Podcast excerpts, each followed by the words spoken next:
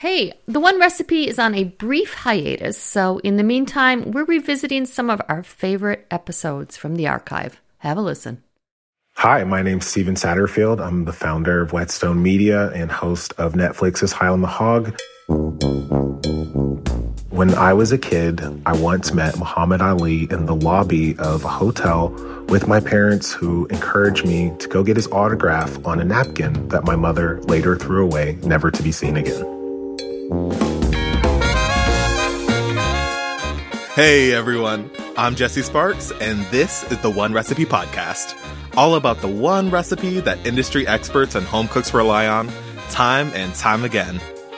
Okay, break out the toasters, blast your ovens, because we're talking hot takes with Stephen Satterfield. Stephen is the founder of Whetstone Magazine and the Whetstone Radio Collective. He's also the host of the Peabody Award nominated Netflix show, High on the Hog. Hey, Stephen. Thanks for being on the podcast. Thank you for having me. Oh, of course. It's a pleasure.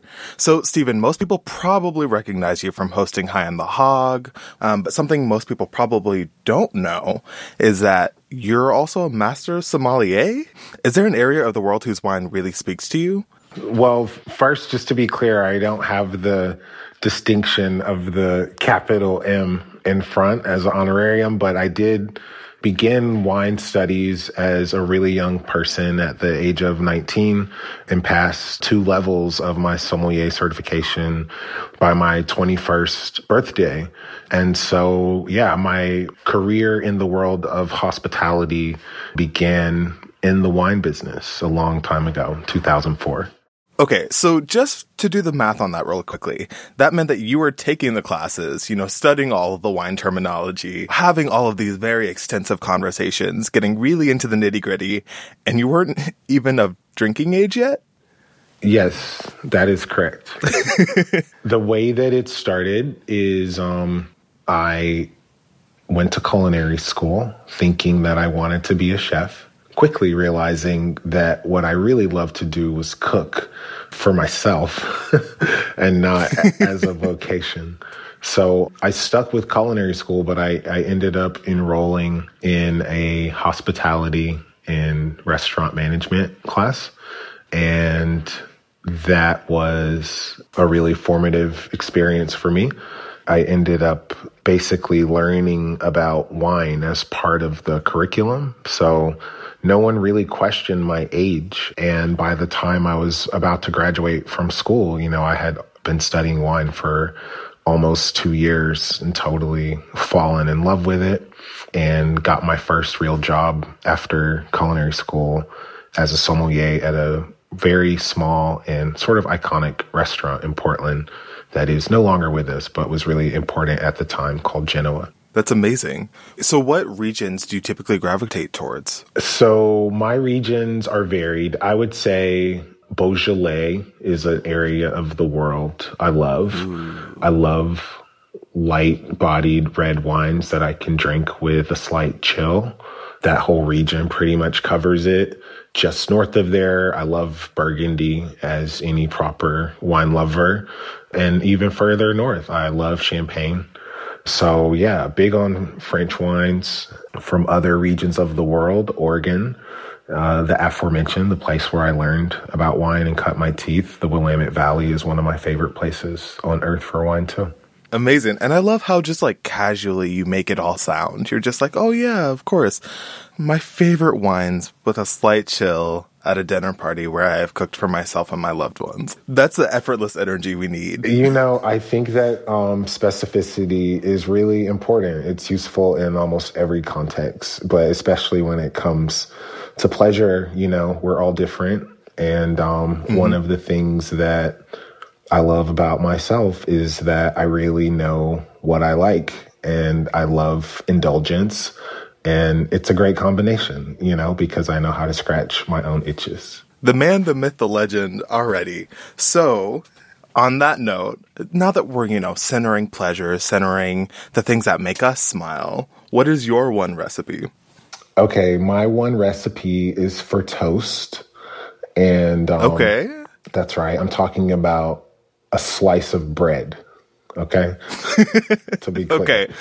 Uh, I, am I'm, I'm fully in. I trust you 100. percent And to be even more clear, I'm not talking about baking bread. I'm just talking about a slice of, of bread that is transformed into something delicious.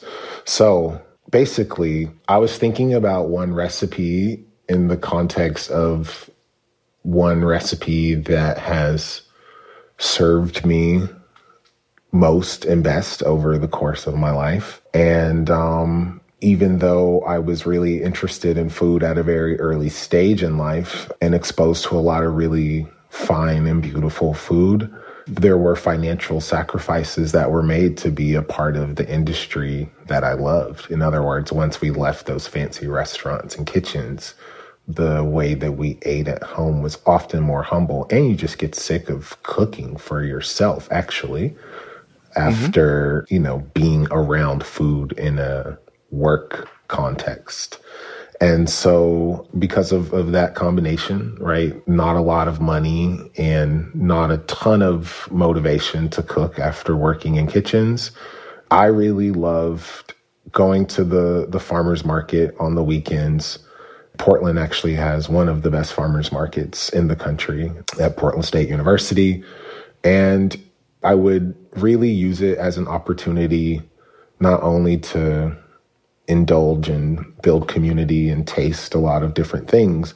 But inevitably, I would find that after returning home from the market and you assemble the bounty of all of the beautiful things that you've bought, it's almost like too pretty to touch, right? But then I still want to eat something. And and so for me, like it was always cutting a loaf of bread that I had gotten from the market, and then I could build anything sweet or savory on top of the toast. And so I'm going to give you some examples and then I'll tell you how to make it. So, for instance, bring it on, bring it on. I would like get a piece of rye and then, you know, toast it on the griddle or the cast iron skillet and then put like chèvre on top of that and then maybe some herbs as a snack or in the summer I might do the same thing, but perhaps with like a ricotta and peaches and honey and sea salt, right? Mm-hmm. And so with toast, what you're really looking at is a canvas that is really economical in time, in money, and in creativity too, right? Like you get bored of yeah. the same stuff. And so when you need to raid your fridge, when you're running out of food, or when you have a bounty of food that's too beautiful to eat, toast is the way to go. So I don't do toast in the toaster or in the oven or anything like that. I do it actually on the the stove top. Okay. So maybe this is like griddled toast if you like. But basically I start off on low to medium heat cast iron skillet and a combination of oil, olive oil, and butter. A pretty modest amount right in the center. I like the combination in flavor, and I also like what it does for the pacing of the melting. If you are like me and you live a life where you have cultured butter on your countertop at room temperature, then you actually can just forego the butter and smear it on the bread directly if you're living that life. Okay. Many aren't. So that's why I put this little qualifier. so, so then basically what you're going to do is toast the bread. And the key here is to, again, low to medium heat. You don't want so much oil that the bread will be soggy and greasy after the fact. What you're looking for is just a base layer, a single layer of paint almost on this piece of bread to just develop the crust that has this delicious fat. Right. So I like to um, cut a reasonably thick slice, maybe the width of my pinky finger or maybe two fingers if it's really nice bread. And then maybe, I don't know, two, three minutes, right? Walk away. You like, don't look at it. You'll probably be tempted to start messing with it. And there's no need to mess with it because you need to develop the crust. Can you please not attack me? I mean, I'm sorry. I'm just trying to again, just trying to help people. so yeah, then after after that, um, same thing, other side. Now again, both sides need to be covered in fat. So either you will need to reapply on that second side, or you will need to do the same oil and butter configuration in the pan. Same thing, two minutes, and then at that point, I like to get a plate, a napkin, and lightly pat both sides of the toast so that all of the sort of oil can situate itself. And then you're you're ready for a canvas actually of, of whatever you desire. You could do a sort of open face grilled cheese actually if you didn't want to take it out of the pan but after that second side was hot right? You could flip it again. And so you have the, the hot sear of the pan. It's got the top of the bread hot still. And then I would put cheddar cheese, you know, maybe a, a white cheddar from Vermont or something like that. Or, or England if you're in Europe and you're listening to this. And you can watch that melt.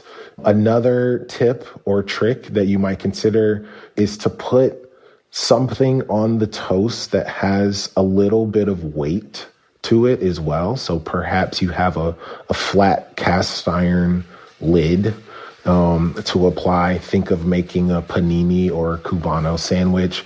That's really going to help you develop that crust as well. So I like to apply the pressure it's so amazing because so many people think of toast as a dead end, right?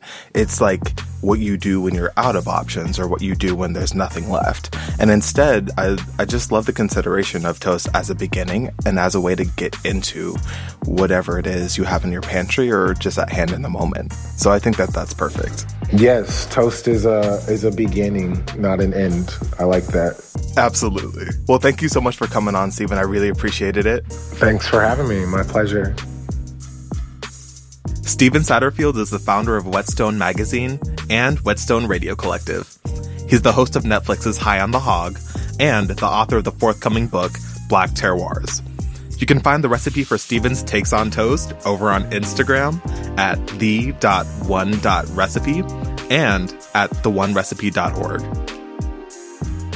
This week's episode was made for you by producer Erica Romero, associate producer Ren Farrell, technical director Johnny Vince Evans, and digital producer James Napoli. Sally Swift is our managing producer. APM Studios executives in charge are Alex Schaffert and Joanne Griffith. Beth Perlman is our executive producer. The One Recipe was created by Sally Swift and Erica Romero. I'm Jesse Sparks, and this is APM Studios. Crank your ovens and go make some magic this week.